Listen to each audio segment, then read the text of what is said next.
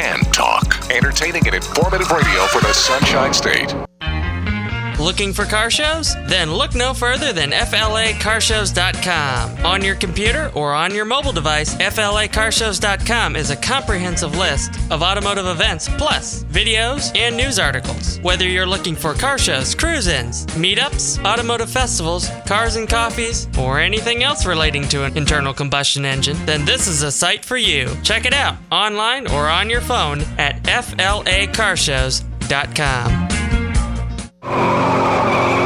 You may be owed some money. After 911 and 411, call 541. That's 727 541 1741. Call Gulfstream Motorsports for a diminished value report. Due to my 28 years' experience in the auto salvage business, I'm very good with wrecks. So if your car's been involved in a wreck, call me for a diminished value report. Call 727 541 1741. You may be owed some money for the lost value of your repaired vehicle. And visit us at GulfstreamMotorsports.com.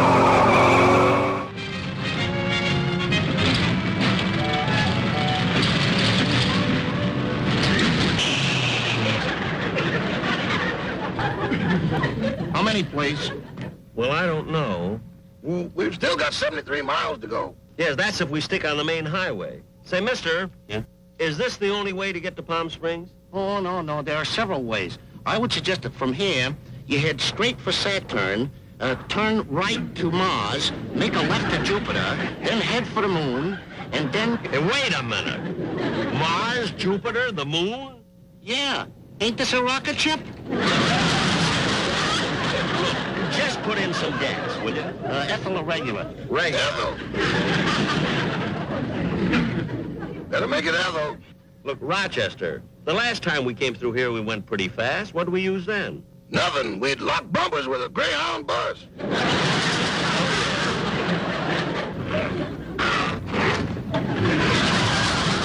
Wait a minute. What are you doing? I'm sorry.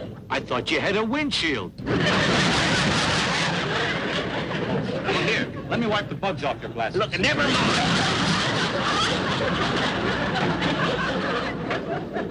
Well, have you made up your mind whether you want regular or ethyl? Regular. Okay. The water and oil's fine. Or as long as the hood is up, check my battery. Okay.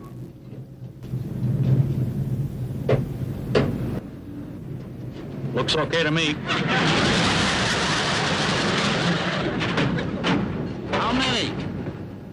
I'll tell you when to stop. Uh, let me know how many you're putting in. Okay. One. Two. Three.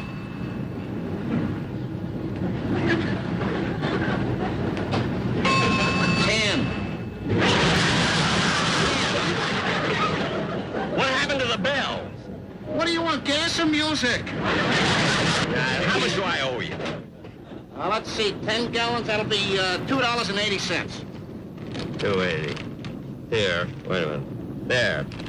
Thank you. And the next time you pass this gas station, please do. All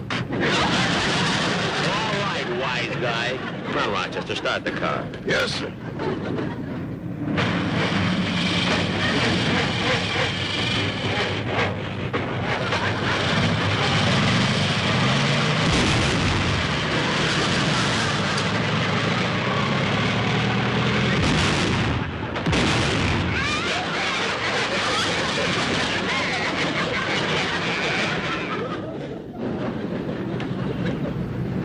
Rochester, start it again, will you? Yes.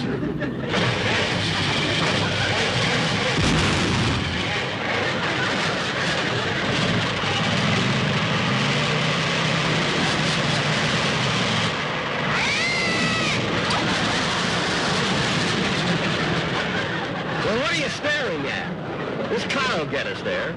You've heard of the story of the tortoise and the hare, haven't you? No, but if you're going to tell it, keep your voice down. My wife is in the office. That kind of a story. Come on, Rochester. Yes.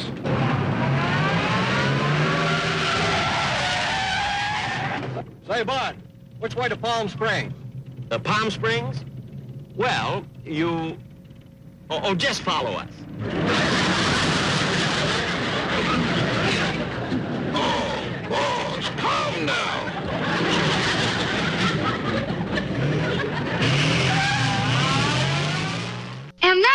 Rocky, watch me pull a rabbit out of my hat. Again?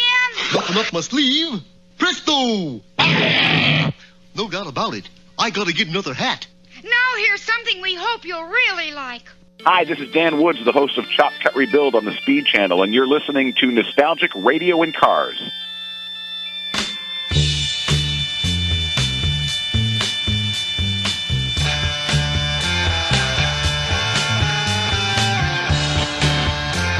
Okay, uh, you're tuned into the Celebrating Cars. I'm your show host, Robert. Don't forget to check out our website, GulfstreamMotorsports.com. Did I miss something? Am I out of sync here? I can't. Well, they're called listeners. Uh, you call them listeners. I call them listeners. So you say, okay, Hey, listeners.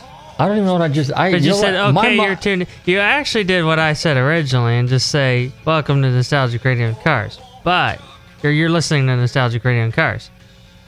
But you like your okay listeners, so I said, okay, listeners. you can have. All right, well, check out the website, GulfstreamMotorsports.com. If you want to find out more about us, definitely go there. And don't forget, if you missed any of our past shows, check out NostalgicRadioandCars.com. And you can find out all, or no, you can listen to all our past shows. Now, where I'm going with this today, we got a we got a really busy show tonight, and because there's a couple big things going on. But anyway, I, I did want to talk about one thing I did today. Obviously, you guys know that I deal in classic and antique cars, and I was in the wrecking yard business, blah blah blah blah blah. But one of the things I do is I do appraisals, pre-purchase inspections, and so on and so on and so on. I cannot overemphasize do not do not buy a car sight unseen without inspection. I, I was hired to go do a PPI on a car today, and uh, it's a '69 Chevelle. It was at a place that was on consignment, and again, you can't tell by the pictures. Well, when I got there, the car was really a turd. It really was. I mean, it looked good in the pictures, but it was a turd. And uh, I there's some clues in the pictures. Those of us that know cars, obviously, but the prospective buyer didn't. But we're talking a fifty, sixty thousand dollar car for a '69 Chevelle SS 396 car that was bogus. It just wasn't even nice. But at any rate, in at the same facility, there was a really, really, really nice SS 396 for a little bit more money. But if somebody made a concerted effort to really, really try to restore the car, the car was restored back in 2000, no, 2012, 13, 14, or something like that, and owned by a guy. But this guy, you can tell, loved the car because everything. The car was detailed. It ran good. It was a four-speed car. It was a bench seat car. It had tacking gauges. It had sports steering wheel. It had a uh, 12 bolt underneath it, like it's supposed to. Had a big block in it. May not have been matching numbered motor, but did have a four-speed in it. Did have a 12 bolt. Did have a sway bar. You know, yeah, quasi F41 suspension. But anyway, that car turned out to be a really, really nice car. So I'm just going to leave it there, and I'll pick up the story later because we have our guest waiting for us. But uh, so we'll see what happens, and I'll bring you guys up to speed as uh, the the the saga of the two SS 396. Well, he's Chevelles. actually on his way out to his truck, so he needs a few more minutes. So Oh, he does? Go Oh. ahead and finish your saga. All right, I'll finish my saga. The saga of the the tale of the two 69 SS 396 Chevelles. Okay, so the Cortez silver car with the black vinyl top that was crooked as could be. And I mean, if you're going to put a car together, at least clean and detail the bottom. It was nasty looking, like it just you just drug it out of the field. Okay, uh, the bumper was off to one side. I mean, and, uh, you know, with the felt strips, you know, when you put on the the ca- the eyebrow strips that are on doors when the doors go up and down. Okay, I mean they were screwed on. They're supposed to be stapled on. Okay, when you open the door, you could hear the door, the glass, and the driver's door banging around like it was loose. You know, put the brackets in there. Just things like that. That's an instant turnoff. The, the checking in the in the paint, cracks, uh, molding not fitting right, uh, the the the seat upholstery not fitting, on and on. The li- the list goes on. But the blue '69 Chevelle, with all the proper markings and all the stuff. Now I don't buy in all that kind of stuff, but still, it was it was extremely clean. Off the nut and bolt restoration. Yeah, it had some sheet metal done, had rockers put on it, had uh, trunk floor, you know, some lower patch panels, and stuff like that. But everything to fit and finish was really, really, really nice and clean. As an excellent presentation. Sat level, it didn't six six inches off the ground like the four x four SS three ninety six Cortez silver car.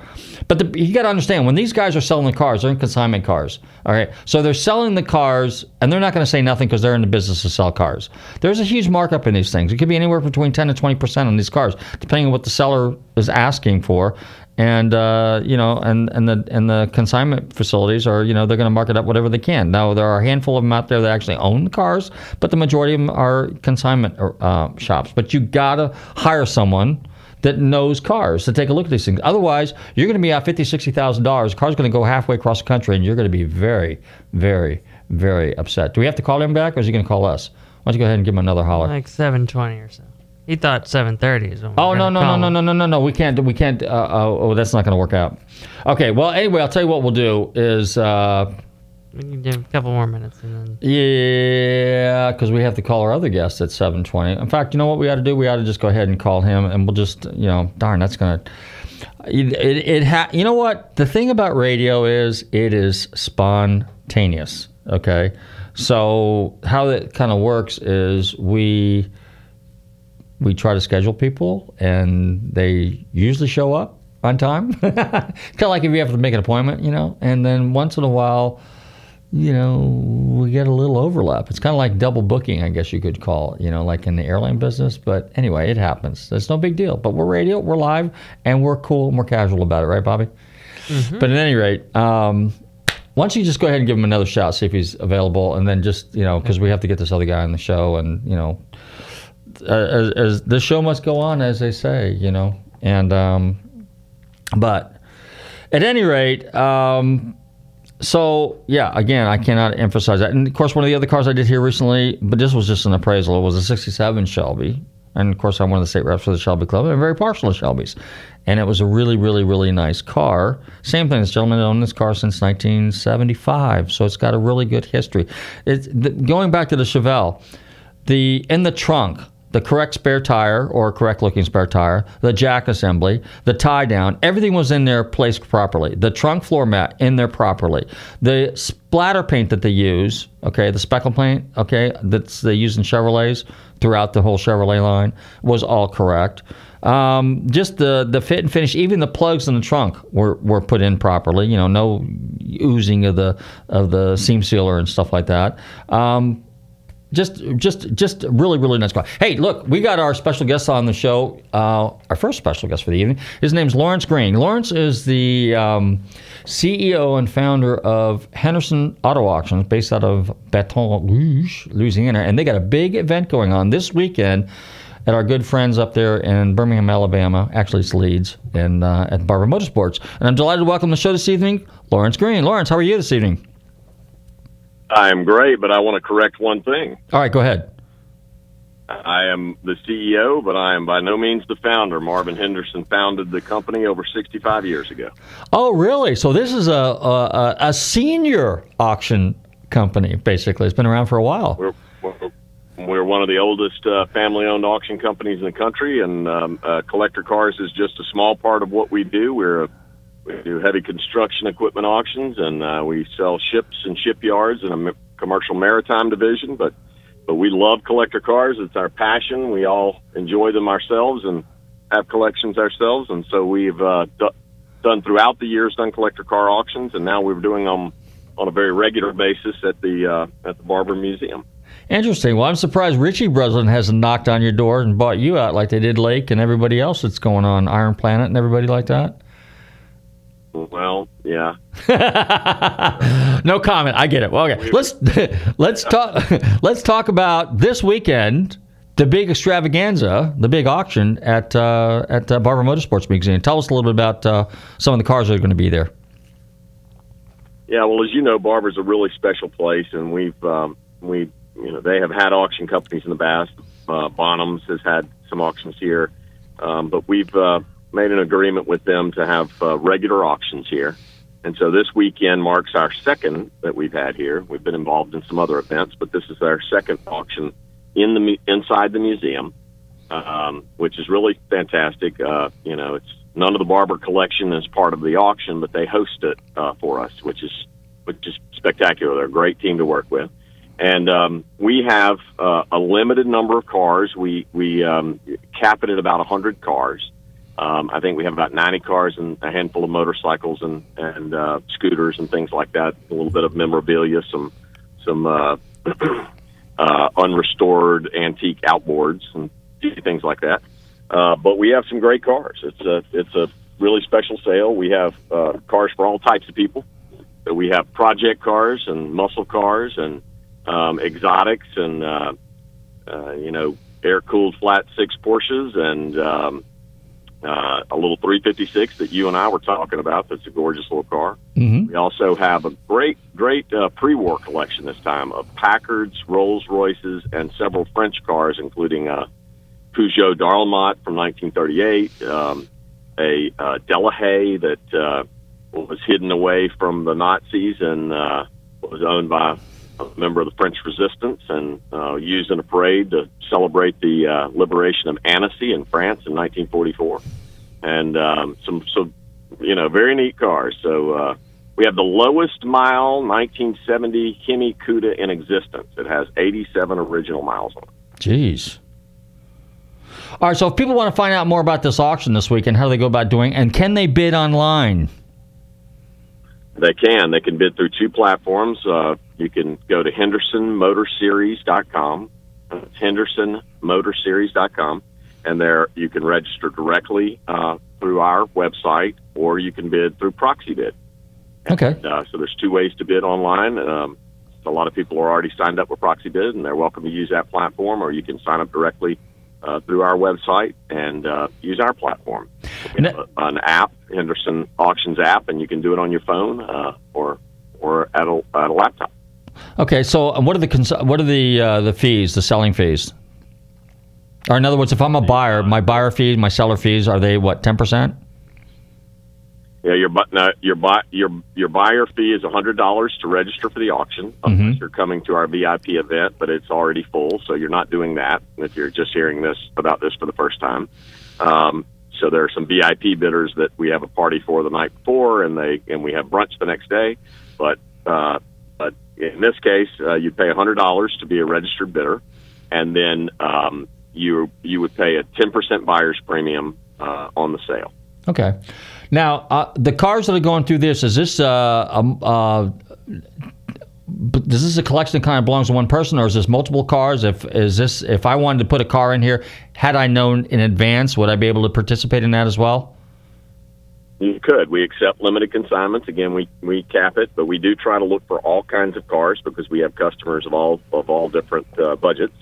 And um, the, the this particular uh, group of cars, about 28 of these cars, um, some of the French cars I mentioned in the Rolls Royce, are all from one uh, collection. Okay. Very interesting. It rarely ever happens, but that collection was seized by a bank, and so we're actually selling them for the bank Uh huh. and and this gentleman had a reversal of fortune, and um, we will have a subsequent auction uh, later on in the fall that'll have the rest of his collection uh, that we anticipate. But right now, these are the ones that the bank has has uh, sent to us so far, and um, they're selling without reserve, so it makes it Oh, very, double very interesting. rare opportunity. It's yeah, high high, high six figure and low seven figure value cars that are selling without reserve. So um, very impressive collection there. But then the rest are from just other collectors or individuals that own an individual nice car, and it's time to trade and do something different. So we have some modern cars, and you know, Okay, and then my consignment fee. If I want to consign a car and I want to sell it there, is there an additional consignment fees or anything like that, or is it just a flat seller's fee? There, no, there is. There is a there is a uh, consignment fee of six hundred dollars if it makes the cut and gets on the museum floor. It's three hundred dollars if it's outside. We have a tent outside, and and so we can only fit about forty five cars on the floor of the museum, and uh, so the rest of them are in tent outside. And it's uh, it's six hundred dollars if they're inside, and three hundred dollars if they're outside and um, and then you pay a commission uh, based on uh, you know if it's got a reserve, then it's an eight percent seller's commission. If there's no reserve, then you pay no fee, and it's six percent. Oh, interesting. Okay, well that's pretty reasonable. All right, well, Lawrence, you know what? I want to thank you for hanging out with us for a few minutes, but we'll have to get you back here. The next auction that you're going to do is when? It's going to be in the fall. We haven't set the date yet, but it'll be um, in September or October. Okay, so it'll be also at the Barber Motorsports Museum, correct? That's correct. Okay, well, super. We will touch base with you between now and then. We will have you back again. You can highlight some of your cars, talk a little bit about Henderson Auto Auction or Au- Henderson Auction, and uh, we'll talk about some of the other stuff that you do. I'd like to find out more about the marine stuff, the salvage stuff, and all the other uh, interesting things that you guys sell. So that sounds uh, Yeah, Lo- kind of fascinating. Okay. Well, very good. Uh, Lawrence, thank you for hanging out with us here at Nostalgic Radio and Cars. The best of luck to you this weekend. If I can make it up there on a short notice, I might just like to take, check that out. Now, the auction is what? Just Saturday or is it Saturday and Sunday? Uh, just Saturday. Um, Saturday uh, auction begins at 10 a.m. Central Time on Saturday, um, and you're welcome to come. The public is welcome to come if they pay the museum their entrance fee. They can watch watch the auction. Uh, or if you would like to be a registered bidder, you just come and pay a hundred bucks, and you're a registered bidder. Wow, simple as that. Sounds good. Well, thank you very much. I will be keeping my eye on the 56 356. So yeah, it's beauty. It's a beauty. That's a that's a that's a rare uh, sunroof. It's French sunroof car, V, and it actually has a V roof in it too, which is actually cool, which is correct for 56. Yeah, yeah. So yeah, thank yeah, yeah, thank you for coming on the show. We appreciate it. Hey, thank you. Mm-hmm. Good luck. Bye bye. All right, you're tuned into Nostalgic Radio Cars. I'll touch that dial. We'll be right back with our very special guest for the evening. And it is Joey Molland's birthday today from Badfinger. So here's a little Badfinger. We'll be right back. Don't touch that dial. Stay with us.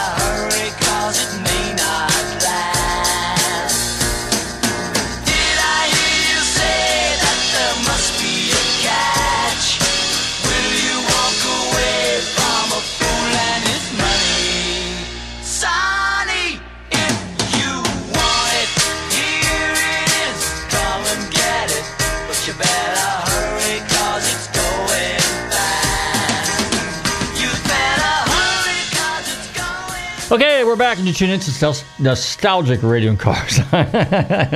and it's time to introduce our special guest for the evening. This gentleman is a musician extraordinaire, is probably the easiest way to describe him. Composer, multi talented, and uh, he was with a group at one point called Star People, if I have this correct. I'm delighted to welcome to the show this evening Randy Pratt. Randy, how are you? I'm fine, thank you. Hi, how are you? So, give us a little background on yourselves. How did it all begin? How did the music music career begin for you? I started late. Um, it, in my mind, it started when I saw the Beatles on the cover of Life magazine in 1964. But um, it took me till I was about 27 years old to, start really actually practicing and taking myself seriously, uh, which um, probably lost me the 10 years I needed to go a little further in the business than I did. But um, I have no complaints. I, I I've played with all my childhood heroes that are still around, and um, it's been a great ride. Um, the Beatles started it off, so definitely. Well, you know, it's interesting because I remember 1964. I was in, I grew up in Northern California, and I remember the Beatles on Ed Sullivan, and that's kind of what got me going. Yeah, that and Elvis. So, how old were you? I uh, in '64, I was six, seven, somewhere around there. I'm a little, a little older than you. Yeah, just a little. A little wiser. Yeah. a lot wiser. I'm more of a wise guy. Yeah, yeah, yeah, yeah. No, no, cool. Where are you from originally?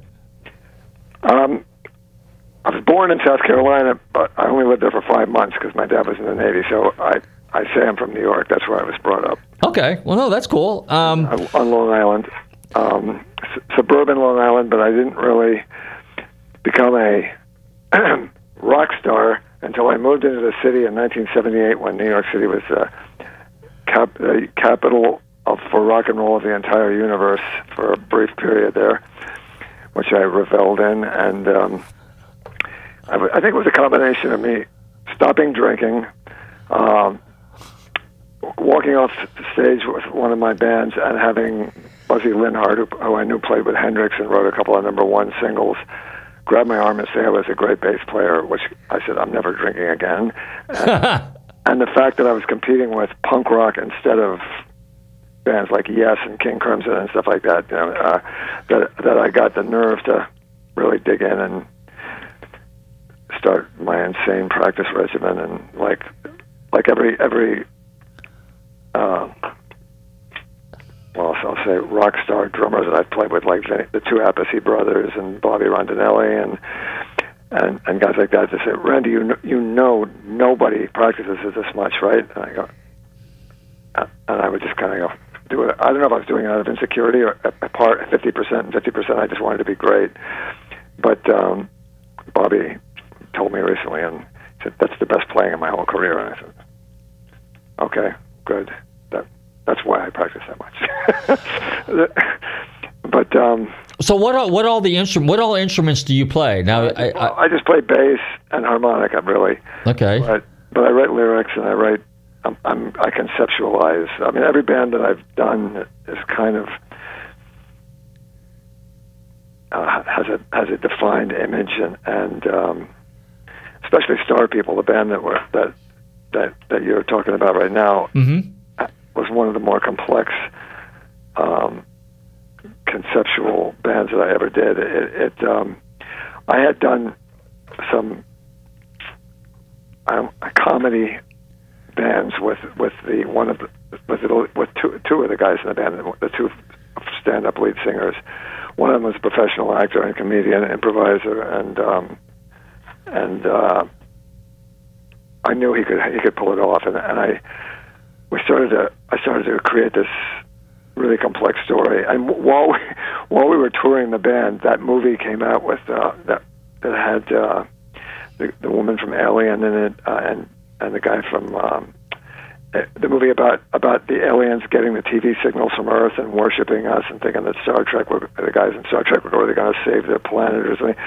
That came out, and that was part of our story was that that we were getting the signals from Earth and and that we were worshiping Earth people and and and there was a lot of Rat Pack. Uh, we, we dressed. I looked around at the band. Nobody had good hair, so we we I said, got to think of another image. So we uh, I had to wear a short hair wig, and um, everybody else uh, we all wore tuxedos. So we were we were aliens from the eleventh dimension worshiping the Rat Pack coming to Earth to try to get onto the radio to, to become immortal because the signal from Earth goes into a black hole and goes all through time and space. And that's kind of the setup for the story. Simple little setup. yeah. But but but, the, but the, there was a and there was a female violin player who sang with them also, and um,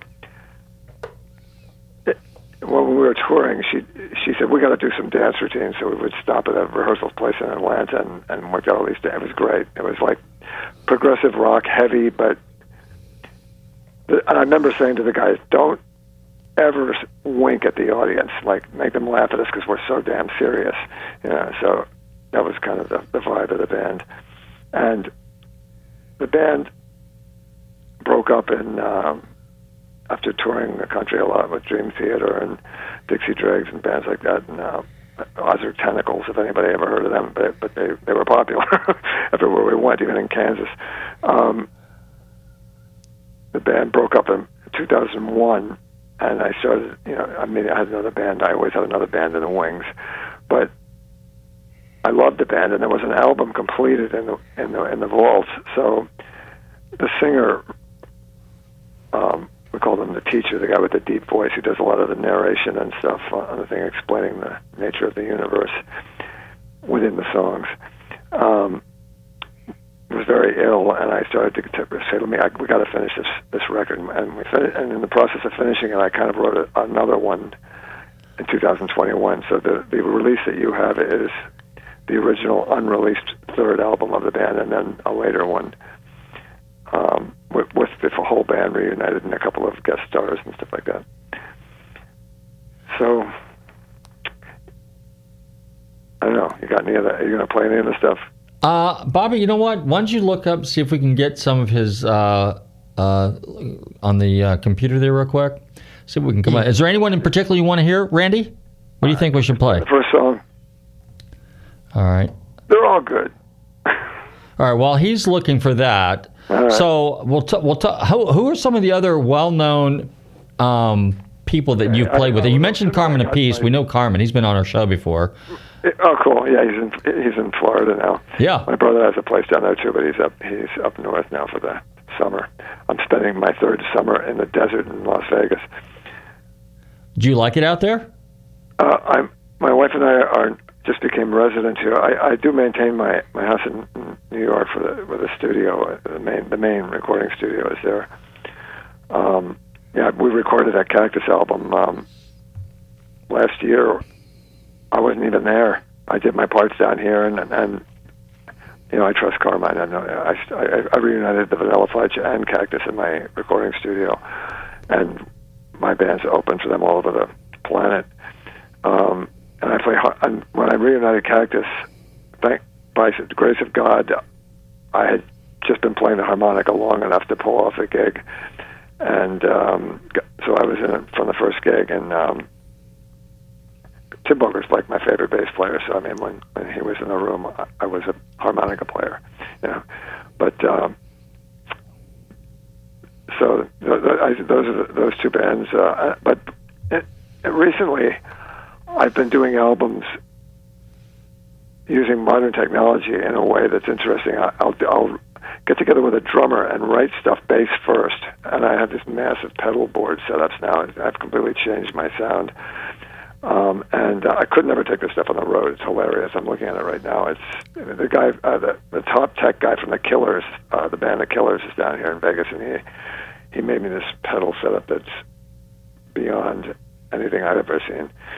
Um, and I, I play with a drummer, and then we start from the drum, from the bass and drums up. And I did a whole album with Carmine on bass. I hadn't played with him on on bass until after like 20 years. I, I think I was intimidated, um, but uh, it's killer. Uh, so that that's that's the way I'm doing some records now, uh, a, a string of records. I, find a great great singers, and um, including my wife. My, my wife happily turned out to be a great singer. Uh, we, she she's done an album um, called Joyous, and um, yeah, I did, I did seven albums during lockdown. That was about my. I, I was always the band leader, and you, the, amount of time it took to be like a, you know, they were rehearsing at my house, recording at my house, dressing everybody up. I never met another guy who had enough fashion sense that I didn't have to dress them. In my whole now one band, one band, the Fuzztones. That guy's the first, first, my first serious band, and that guy um, taught me a lot about how to be a, a band boss and stuff like that. A benevolent boss. I'm, I, I, you know, I collaborate really well with other people, so. It's, um, I'm, I'm, I've never been accused of stealing something, uh, something from somebody musically, but um, if anything, I, I give more too much credit. But um, yeah, as a bass player, it's interesting. I, you know, I've read every issue of Bass Player magazine, and all. I never heard a famous bass player say he write he writes songs on bass. Well, now I'll, I'll elaborate for that. We had, um, uh, God, my mem- my mem- my who'd we have on our show last week, Bobby? My memory's bad. Uh, we had uh, Chuck Wright on. Chuck Wright. Okay, so Chuck is also a bass player, but he also plays multiple instruments. But when he writes his songs, he, pardon me. What band was he from? Well, he played with. Uh, God, my memory. Uh, Quiet Riot. Quiet Riot. Yeah, he was the bassist for Quiet Riot. God, you know what? I don't know how old you are. I'm 65, and my memory is like terrible. But you're what? I'm 68. Oh, you only got a few. Wow, geez. Okay, well, so at least you can still think. But none, nonetheless, My memories, my memories. Uh, um, pretty bad too. I know Chuck Wright from something. Is he? Uh, Well, he worked with Alice Cooper and and uh, a number of other bands too. And um, was he in the last version of Rainbow? mm, was he with Rainbow? I'm not sure. He might have been. That's the 70s thing, yeah, I believe so. I don't know. I don't know if he was or not. That that's uh, Rainbow, wasn't that um, Rich, Ritchie Blackmore's group? Well, at any rate, but he a lot of you're right because he when he writes his songs, he either sits down to a keyboard or he plays with a six string. You are the first person that's a bassist that Hughes, uh, uh, they, they, but um, I don't. I don't play guitar, so. Um, but it's but So when when you when you write a song as a bassist, what do you come up with? Because you know, the, like we always talk about, the bass line and the drummers are really the beat of the music. You know, you're the timing, you're the beat, you're the you know when you when you hear a, a bass guitar, you know the bass line, you're just like boom. You know, it's got it's got the sound. You know, and everything else, the guitars, the the the, the keyboards and everything, that's all instrumental. You know, and that's kind of like some guys just jokingly say it's fluff, but I mean, it's you're still a talented musician as well. But Well, eh, you say that if you heard if you heard if you. I my my probably my greatest strength, even when I I, I try to be in a band where I'm the, the worst guy in the band. You know, I try I try to play with people who are better than me. uh huh. uh, um, as far as their how well they play their instruments. But um, uh, Bobby said to me once, he goes, "You know, all these guys that you think are are better than you, that you're always so self-deprecating, everything." He said, "You get in a room with them to write a song, and they got nothing." I said, "I said I've been playing with you for for eight years, and it's like." You're always the first guy playing, so I mean, I, I for some reason, even though I, I I've, I've kind of gotten over my insecurities to some degree, but I keep the company I keep keeps me on my toes for sure. But but I the riffs just keep coming. I mean I. I, I'm yeah, it is. It is amazing. I mean, it amazes me, and and I I think that's probably, you know, why the the, the bass first thing is working. It's the uh, if the bass parts are really interesting, I, I, I write lyrics and and the vocal melodies and stuff, and then I'm, I'm I just turn it over to the, the the guitar player that I think I hear in my head playing on it. And maybe, sometimes I give him direction, but a lot of times I try not to. You know, um, I, I like the feeling of of creating something with somebody. Does your um, does your music have kind of a a vintage flair to it, or is it contemporary? I think I'm all over the place. I, I, I always call myself a metalhead because uh, starting in high school, in like class of '71, before that phrase was even barely in, invented. Uh, But really, before that, I was just looking for the most badass stuff I could find, and I was, you know, James Brown. I, I, I this is this is my this is my thing when I say what, what people say what what is your sound? I go, I'm looking for the sweet spot where James Brown and Black Sabbath meet. okay, okay, okay. similarities between those two, believe it or not. Like their arrangements, are, they they have arrangements that that sound like kind of jarring when they when they make a change in a song. It's kind of huh, you know, and, and it's it's not smooth, you know, and and it's very riff oriented, both of them, and uh, and they're both the most intense in in their own arena. So those are my two. I, those are my two favorite styles. I guess is is really great '70s funk, and I mean Black Sabbath. My it, to me is my favorite heavy metal sound. I, I I'm not a big fan of stuff much later than that, but but I listen to I listen, I listen to everything. Actually, I watched some Megadeth last night. I like that band. Um, and I went through a prog period where I saw the original King Crimson at the Fillmore um, with Greg Lake. I mean, I mean, I saw every lineup of that band. I love them, and um, but uh, I think basically just heavy, funky riff rock. Like, and there's not that many guys doing it. I mean, there was a band called Trapeze. Do you know them? No, no, not familiar at all. It, it, it's a it's one of those bands that becomes a super group after the fact. The, the, drummer went on to Judas Priest during their whole uh, most popular period. Glenn Hughes was the bass player, went on to Deep Purple and Black Country Communion and all that stuff. And he's um, he's back on. The guitar player was in Whitesnake, but they that band and Pat Travers, you know, that's kind of funky and kind of heavy at the same time, and a lot of riffs. Okay. Zeppelin. Well, we had Pat on our show too. He was because he lives over here in Orlando, so we had him on our show. When I when I was growing up, I listened. I was a big Deep Purple. album with Pat on every song. Really? Um, I've t- I've toured with with Pat a lot. Yeah, he was recorded it. He recorded at my house. He recorded an album with Carmine at my house. I No have kidding. Original uh, melody maker hanging on my wall, and, and uh, this, I had this series of records called Ruffians, where it's me and and the drummer from the Plasmatics or Bobby Rondinelli. Uh, generally, are the, the main guys that I'm using. But then I got one with, with Carmine. Said, "How come I'm not?" on it?" So I did a whole record with him, and uh, and Pat's on every song on this one, and it just came out killer. We'll have to find that one too. All right, so Bobby's got the the album queued up. Name, pick a song off this. This is from the 2001. Yeah, let's do the first one. I Star Man, I think it's called. Five Star Man, you got that one, Bobby? Five Star Man. Yeah. I Starman. Yes, I, That's yes, I do. Hang on here. We're gonna All flip right, that one here on we real go. quick. So we'll play a few bars of that, right? No, no, it's more than a few bars. you want to get the, the solo section. Okay.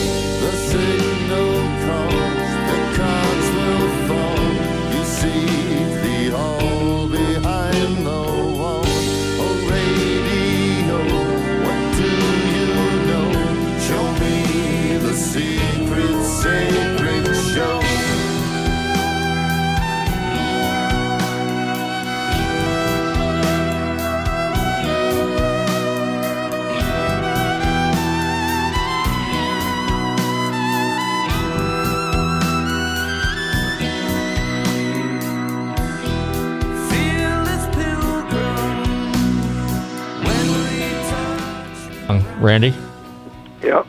who's singing on that? Um, that's Paul Gifford, and and Bill Oland is the deep voice. Okay. Violin player was his name is Lorenzo Ponce. I was going to say I heard the violin in there. Now that's got a little bit of uh, your got a little Black Sabbath, little Kansas, a little everything in there. Let it go, let it go. It's just getting to the heavy part. Okay. You want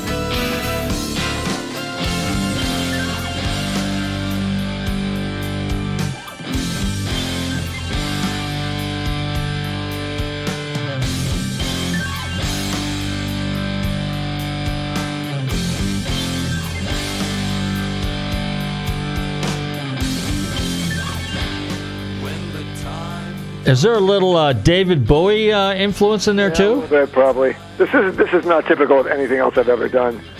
But there's a great tra- a great violin and guitar battle uh, towards the end, end past this one. Interesting. Okay, so now is this kind of like in the direction you're moving in, or do you get back in? No, that was a one time. The guitar player was probably the, the first guy that really turned me on to, to music after the Beatles. I, I I just kind of didn't pay attention to anything but the Beatles, you know. And, and Mhm. uh, he got he turned in ninth grade. He turned me on to King, King Crimson and all these uh, progressive bands, and that kind of educated me. And I, I'm, I never got to do a band with him. And then when I moved out of the city to start my studio, I happened to live right next door to where he lived, and, and we just finally did this band together. And it has a lot of his influence of proggy sci-fi, which I've I've never really done anything else like it. But it was it was, I mean, people loved it. I got great reviews, and we did did some great tours. So what's next for you? What do you? So what? What's your? What you? Uh, some? What are some of the future projects you're working on? What I what I'm doing now, I'm, I'm retired. I told from touring. Okay. Uh, the last band I did was in 2000, ended in 2015. I got married to my beautiful new wife, and I said, you know what? Maybe I won't have the house be a fraternity house anymore. uh, nonstop uh, men walking through the house in the morning before you wake up and stuff like that. Yeah. So, so, um, but I, I, I had had developed such a great team of, of collaborators and, and uh, not just engineers, but engineers who, I mean, the, the engineer that I'm working with now, he's an Emmy-winning engineer. He's a professor, he, a a college professor who teaches engineering, and he, you know, and he works great with me. He, he um, and and the, and the other guy that I that I um, was my main engineer before him. The same thing. We you know we we've written so many songs together that you get these guys that when my father told me he was a businessman he said surround yourself with the best people and let them run with the ball as long as you can until you would need to step in and say keep the direction where you want it going you know but um so I, I I'm in the process I've done I've done it but it, I don't think it's really uh, it's, it hasn't really uh, what's it called lifted off yet uh, in a big way. I, I've got a Facebook page, a business Facebook page where I where I theoretically can have a million people on it or something, and um, which is basically putting every record I've ever done. I've got 27 up there now, but I've got these seven more that I just finished, and finding stuff in the in the vaults and stuff. And uh, you know, I've been a workaholic for like 42 years, and um, it, there's a the, for the Facebook page. There's a link to the website. You can just go directly to the website, which is hyperspacerecords.com, and uh, it has all my records up there for free. Um, it has videos, uh, uh, live videos, you know, MTV kind of videos, um, all the press and photographs and stuff like that, and it's all kind of all up there like a library. And I'm just I'm, I'm in the process of t- tweaking that as I go along. And we have our that was our first release actually, the Star People record, and it's it's in release now. The uh, reviews are starting to come in and stuff, and I put them up when the post them when they do. Um, it's it's a challenge to get people to listen to music anymore. You know, even if it's free, even if you're somebody who says they're your fan and you put the music right in front of them on their on, your, on their computer, and and you know, to get them to listen pa- past like two or three songs, it, it's um, it's as hard as loading up a van and traveling around the country. It, as far as make as far hard as far as being successful at it, at least that's I, I'm just I'm just learning the the way to make it happen like that. So. Um, Another question I got to ask you is okay, so you're a bass guitarist. Um, what is your instrument, your brand of bass guitar of choice? Or are you kind of like eclectic about it? Do you collect them? I have. Uh, I I mean, I'm looking right now at just the the, the, the handful that I that I, I have with, that I brought to Vegas with me. Um, Fodera, I would say, is the best guitar bass maker in the world, and and I've had so God, I've, I've had every every kind of boutique bass practically. Not everyone, obviously, but but at tons. I I have 30, for about 20 years. I played only 36 inch scale six string bass, and um, I thought I would never play four string again. Just like I thought in 1980 when I moved into the city, I that I, I got rid of all my beautiful denim bell bottoms because I said know my music again, and then I had to, I had to try to like have somebody make them for me. um, so I got rid of a lot of my four strings. So then I've got, got four strings again. I have. I'm looking at a six, 1960 red precision bass, which is that's like a what like the Mona Lisa or something to be. Oh yeah, Fender Pen P bass. Yeah, absolutely. But you know what? It's uh, something about me. I, I it's it's so commonly accepted as as the bass that that I try not to play. I don't. I, I'd like to play something else just for that reason. Uh-huh. It's great, but I do. I use it. But I mean, I've got Fodera made me a non-reverse Thunderbird, which is kind of like um, Ferrari making you a um, Prius or something. You know. but but it, it, you know, it's the best Thunderbird in the world, I guess. But but I, I, I've got a lot of Thunderbirds, and and with Fodera, I found that I, we developed a way to balance the Thunderbirds because they have this famously neck-heavy thing and and the that and the, I've got a synth bass here. I've got a what, I got a Spector, which I used to have one in the in the '80s in the city, and somebody said that was your great. So I, I, I got. I said I would have swore I wasn't going to buy another bass, but I bought that one. Um, yeah, that's what I got down here, and some synth bass, which I haven't figured out how to make useful yet. But um, uh, in New York, I've got uh, 62 th- uh, precision bass, and a great Midas bass. How about an EB3? You got one of those? You know, I had one, and I, I even had I I wanted one with a paint strip so I could paint it because this guy, when I moved into into the house uh, in the suburbs from this from a one bedroom apartment in the city, I I had all this wall space, and I had a friend in the city who used to paint um, airbrush motorcycles for Hell's Angels, who were right in my neighborhood was the Hell's Angels headquarters in New York City. Um, and this guy w- would, would paint their motorcycles, so he came, he came out and right before I really got into music, the thing I got into before music was Mars Attacks bubblegum cards. That was like like my like Star Wars or Star Trek is to some people now. You know, I was just a I was to- so into them. You probably never even heard of them. It was a set of 52 bubblegum cards that they made the movie. You know, it was a Tim Burton made a movie of it because somebody gave him the bubblegum cards. But um, this guy painted my whole house, all the walls of murals of that of that, of like the, the Martians attacking in outer space and flying saucers. So I, I had a EB3 that I painted like that right around that time, and I just found that I a short scale. I, I I was playing a 36 inch scale, which is you know two inches longer than a normal bass. It just felt like a toy to me, and I I, I gave it to my friend. Um, so I guess the, the Gibson I play is, is the Thunderbirds. But I have a collection of vintage Thunderbirds, so. Well, cool. Well, Randy, we are up against the clock, but I'll tell you what, you were a lot of fun, and it was a real treat having you on the show. So I would love to invite you back on the show again, and we can talk a little bit more and get some more stories stuff going. And and uh, I think that would be uh, kind of a blast. We do every summer we do like a, a music segment for you know four to six weeks or something like that. We have musicians on. Well, after after we go after I uh, hang up.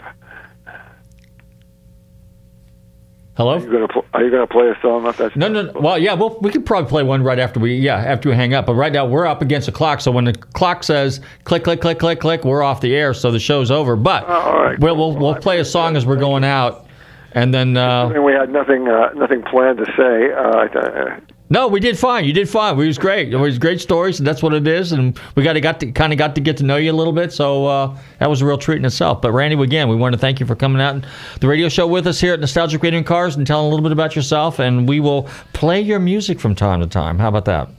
I'll send you some. That'll work too. All right. I'm about to do another release with Bit with Billy anyway. So, all right, buddy. I'll talk to you later. All right, very good. I we'll thank my special guest, Randy Pratt. I'm going to say from uh, the Star People, so you have to look that up. But be sure and check out his uh, Facebook page and uh, hyperspacerecords.com. Okay. So in the meantime, I want to thank all my listeners for tuning in to Nostalgic Radio Cars. Don't forget to check us out here every Tuesday between 7 and 8 p.m. on the Tan Talk Radio Network.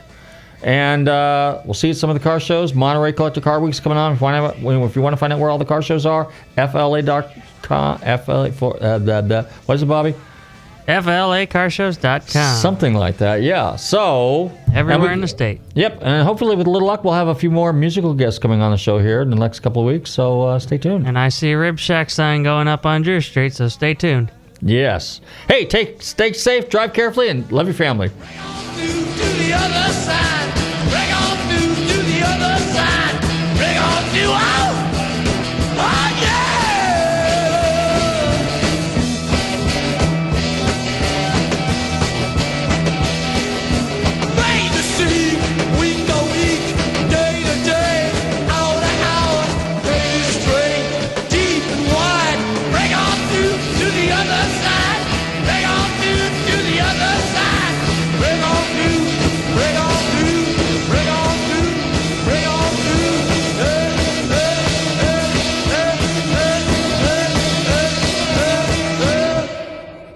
WTAN Clearwater, FM 106.1, WDCF Dade City, FM 102.3, WZHR Zephyrhills. FM 104.3. Listen.